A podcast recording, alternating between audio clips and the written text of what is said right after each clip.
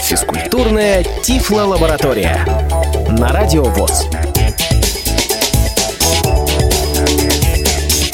Приветствую вас, уважаемые радиослушатели. Очередной выпуск физкультурной Тифло-лаборатории начинается в эфире Радио ВОЗ. У микрофона Игорь Роговских. Вместе со мной сегодня в студии Радио ВОЗ традиционно уже присутствуют специалисты отдела физкультуры и спорта КСРК ВОЗ Мария Ильинская. Здравствуйте, друзья. И Сергей Кольцев. Добрый день. Также сегодня вместе с нами будет беседовать Юлия Васильева. Юль, добрый день. Приветствую всех. Сегодня мы поговорим о том, э, как э, развивать пространственную ориентацию, как перемещаться на площадке, как учить э, игроков, особенно незрячих игроков, двигаться правильно по площадке. То И... есть это еще один из элементов методики индивидуальных занятий? В том числе и индивидуальных занятий, mm-hmm. потому что эти, эти тренировки, разумеется, на любой тренировке командной это тоже все присутствует, потому что сразу с группой людей можно работать. Ну и, разумеется, индивидуально, э, это тоже очень важно именно с э, тотально незрячими ребятами все это делать. Ну, как я понимаю, именно по этому э, Юля сегодня вместе с нами здесь в студии, поскольку она как раз один из тех людей, с кем вот эти индивидуальные занятия проводились. Совершенно верно. Начинаем мы, как правило, объяснение новичку, который приходит, заинтересовался, послушал правила. Юлечка, так же это было, да? Ты, наверное, говорила с ребятами и слушала или читала правила. Да, читала на сайте. Угу.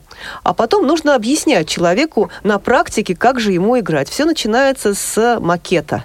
Сергей Александрович, наверное, вам слово. Да, такой макет мы сделали специально. Берем этот макет и садимся вместе с незрячим и начинаем все это объяснять, показывать. И незрячий человек может руками ощущать вот эти линии, э, площадки, которые, в общем-то, дают возможность понять, какого размера площадка, пропорции какие-то. И это, наверное, дает возможность незрячему человеку, который ни разу не видел эту площадку, никогда не играл в волейбол, понять принцип, принцип игры в волейбол. Да. Ну, вот мы сейчас как раз Юлю спросим, наверное, насколько действительно это и да. самый эффективный способ э, к пониманию дать человеку потрогать просто все это Потрогать, все ощутить, и, в общем-то, макет это дает многое, наверное, я думаю. Юлечка, как тебе эта методика? Здесь, понимаете, нужно еще различать, о чем мы говорим, потому что э, есть люди э, незрячие, которые потеряли зрение в процессе жизни, и э, им немного проще. Обычно же, когда что-то показывают, говорят, вот ты себе представь, вот это. Например, говорят, представь себе прямоугольник, представь себе поле. И человек действительно в голове у себя создает картинку и представляет. Так вот, если мы говорим о людях тотально незрячих с рождения, каковым человеком являюсь я, то со мной такое, такое дело не работает, потому что я не могу представить что-то в трехмерном виде. Как раз в одном из выпусков мы именно об этом говорили. Вот сейчас ты эту мысль подтверждаешь на самом деле. А, это действительно очень важно, потому что даже если меня, например, провести по полю и показать мне площадку. Ну, какие-то расстояния я пойму приблизительно, плюс-минус что-то, но конкретное а, размещение игроков, конкретное размещение вот зон игровых, о чем вы говорили, можно понять только действительно с помощью макетов. Когда ты берешь фигурки, на макете сам их перемещаешь, ставишь их так, как они должны быть, и понимаешь относительно сетки, где стоят э, игроки, и как стоят защитники относительно нападающих и так далее хорошо, что это действительно помогает и что это действует и работает. А, как правило, иногда даже получаса хватает для того, чтобы а, объяснить человеку правила игры на макете. Мы после того, как правило, идем в спортивный зал, и учим пользоваться тактильной разметкой. Вот с этим, на самом деле, действительно бывают проблемы э, в двух случаях. В первом случае это то, о чем говорит Юля, что человек не имеет э, представления о трехмерном пространстве. А, а второе, то, что не чувствуют ребята тактильную разметку в обуви на полу. Не чувствуют поначалу те, кто никогда, например, не играл в такие виды спорта, как голбол. Вот ребята, которые приходят из голбола, им гораздо проще. То есть э, люди знают это уже и довольно легко учатся ориентироваться ориентироваться. Ну, это, наверное, с практикой Это с приходит. практикой. Кстати, зависит много от обуви в том числе, правильно? Если ботинки какие-то, не ботинки, а кроссовки с толстой подошвой, может быть, правда, Не трудно в ощущать. последнюю очередь, Не в конечно. последнюю. То есть надо Да. здесь э, действительно серьезно относиться к своей экипировке, э, потому что правильная подошва э, дает возможность ощутить эту разметку. Э, там какая у нас толщина шнура на полу примерно? А, 3-5 миллиметров. 3-5 миллиметров, сверху скотч наклеен малярный, который Малярный. тоже дополнительно еще объем Дает придает. возможность да, понять.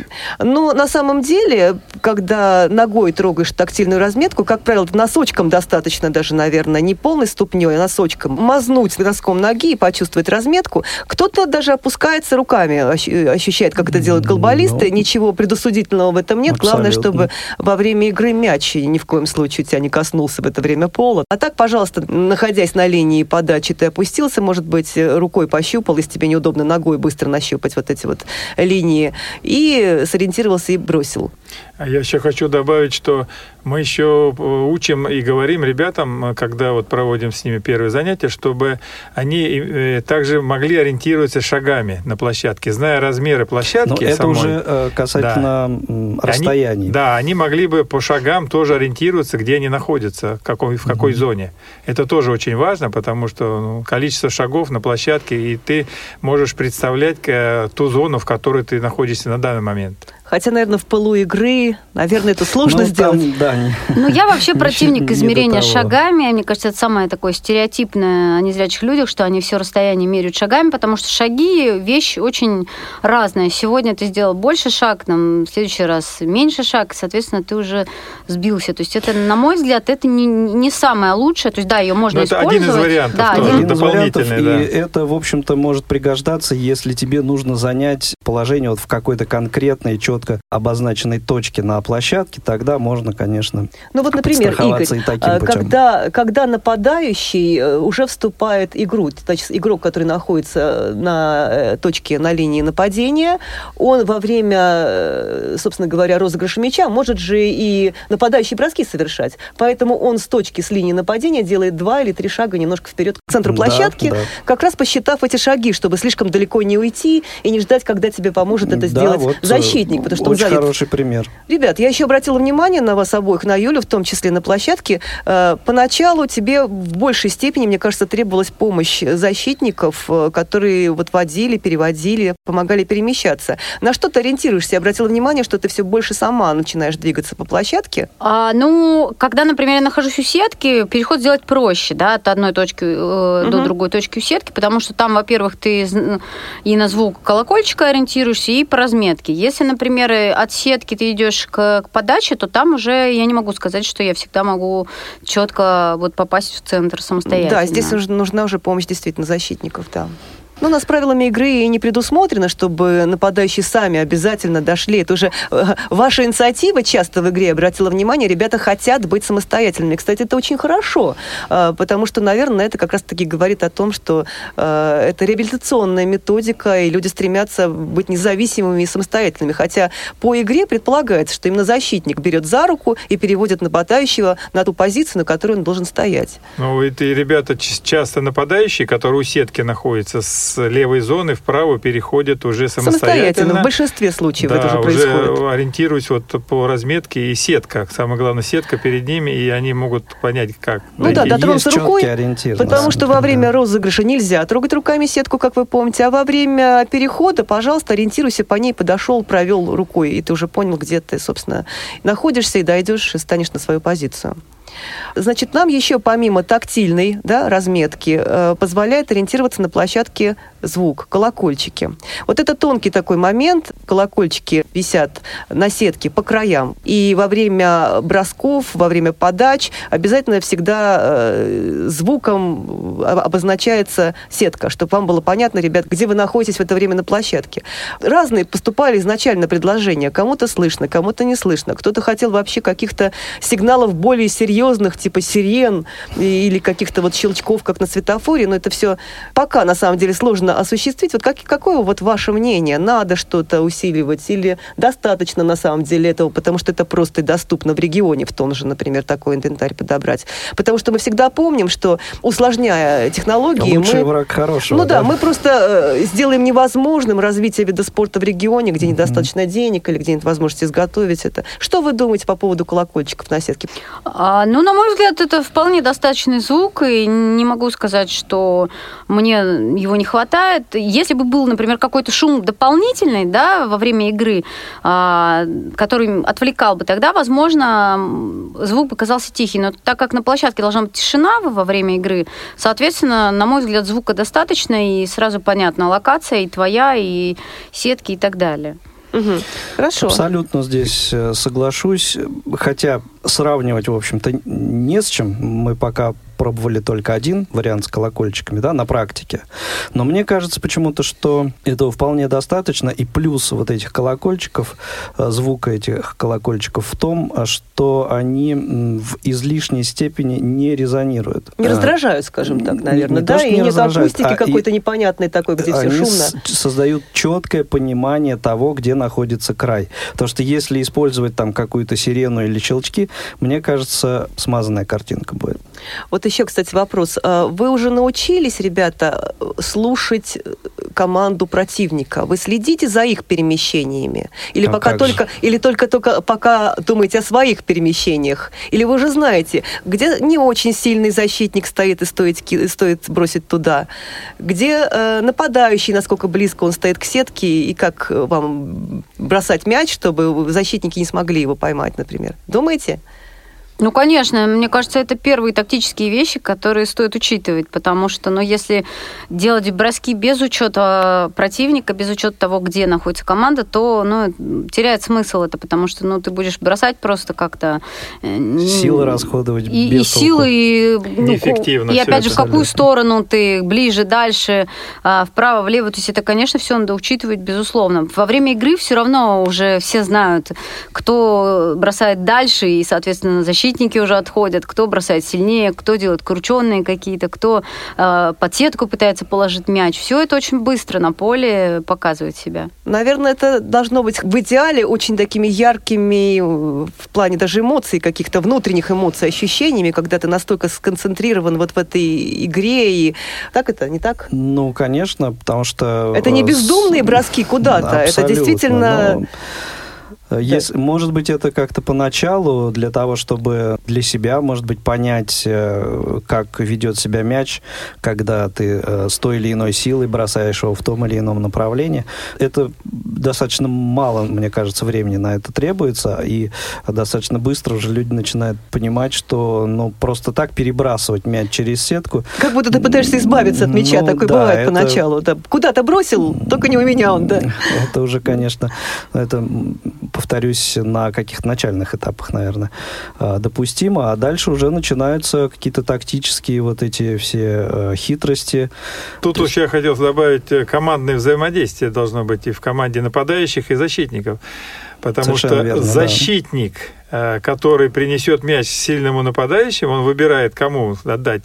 И тут важно, в общем-то, как бы, что в нужный да. момент э, на мяч... какой фланг игру перевести. Да, на какой далее. перевести мяч направо, налево. И который и шипнет еще, куда кинуть, и там, кому да, в какую какую сторону. право завершающего броска. Бывают такие моменты, когда идет игра очень равных команд, и, в общем-то, надо, чтобы сильнейший нападающий произвел бросок. Вот это тоже важно для э, команды.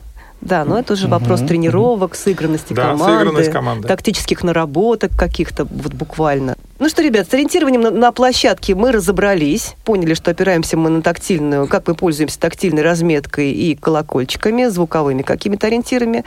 А, немножко стоит поговорить о том, как мы учим ребят подавать, потому что не у всех сразу получается подача с нужной точки. 9 метров это далеко для многих, и учитывая еще, что человек, может быть, даже имея хорошие физические данные, не понимает, как высоко и как далеко надо бросить мяч. И вот мы с Юлечкой как раз с этой ситуацией столкнулись.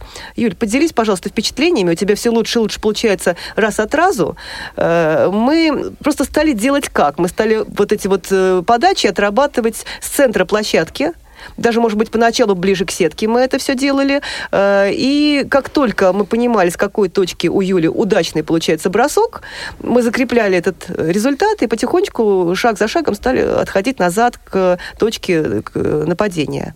И получается, Юля, вот твои ощущения, что, какие сложности, что нужно, может быть, учитывать тренерам? Здесь, на мой взгляд, важно вот именно тренировка как раз мышечной памяти, потому что если человек, который видит, может оценить расстояние, да, вот и расстояние и высоту сетки, и, соответственно, этим данным а, бросить мяч, то здесь получается, что нужно только опытным путем. Во-первых, нужно понять, с какой, какой способ подачи тебе больше подходит, там, из-за головы, сбоку, снизу, разные есть способы, я думаю, об этом вы уже тоже говорили. Соответственно, понять, какой способ э, лично тебе больше подходит, ну, попробовать нужно все, безусловно. А во-вторых, вот именно отрабатывать с разного расстояния э, и силу, и высоту, потому что это можно сделать только вот э, наработав мышечную память, потому что нет другой возможности, нет возможности оценить, сколько бы ты ни шагал, сколько бы ты ни мерил это расстояние, все равно э, это особо важной информации и цены не дает, пока ты сам не поймешь, вот какой силы и какой дальности и какой высоты нужен, нужно сделать бросок, чтобы как раз попасть вот в ту которую ты хочешь, в которую ты должен попасть. Эту методику мы пока еще только разрабатываем. Мы не можем сказать, сколько точно времени. Вот нас как раз Юля, э, скажем так, входит в нашу контрольно-экспериментальную группу, и мы пока еще не завершили вот эти индивидуальные тренировки. А потом, наверное, да, вот когда доведем навыки Юли до момента, когда она действительно успешно и уверенно будет подавать мяч с нужной точки, с нужной по правилам, можно будет примерно оценить эту методику и сказать, сколько времени, сколько часов тренировок тренировок нужно на то, чтобы... Ну, хотя все равно это будет какие-то вариации у каждого индивидуально, на то это и есть индивидуальная тренировка, нужно для того, чтобы э, такую методику освоить. Но я думаю, что перспективы неплохие. Ну что ж, коллеги, мне кажется, на сегодня у нас, э, так скажем, повестка дня исчерпана. Э, напомню, что мы продолжали обсуждение методик индивидуальных э, занятий с игроками в озвученный волейбол.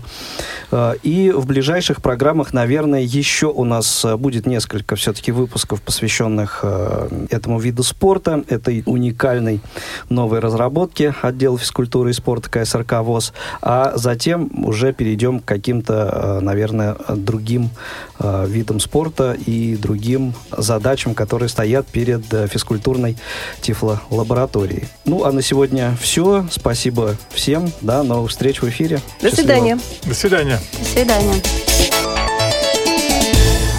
Физкультурная тифлолаборатория.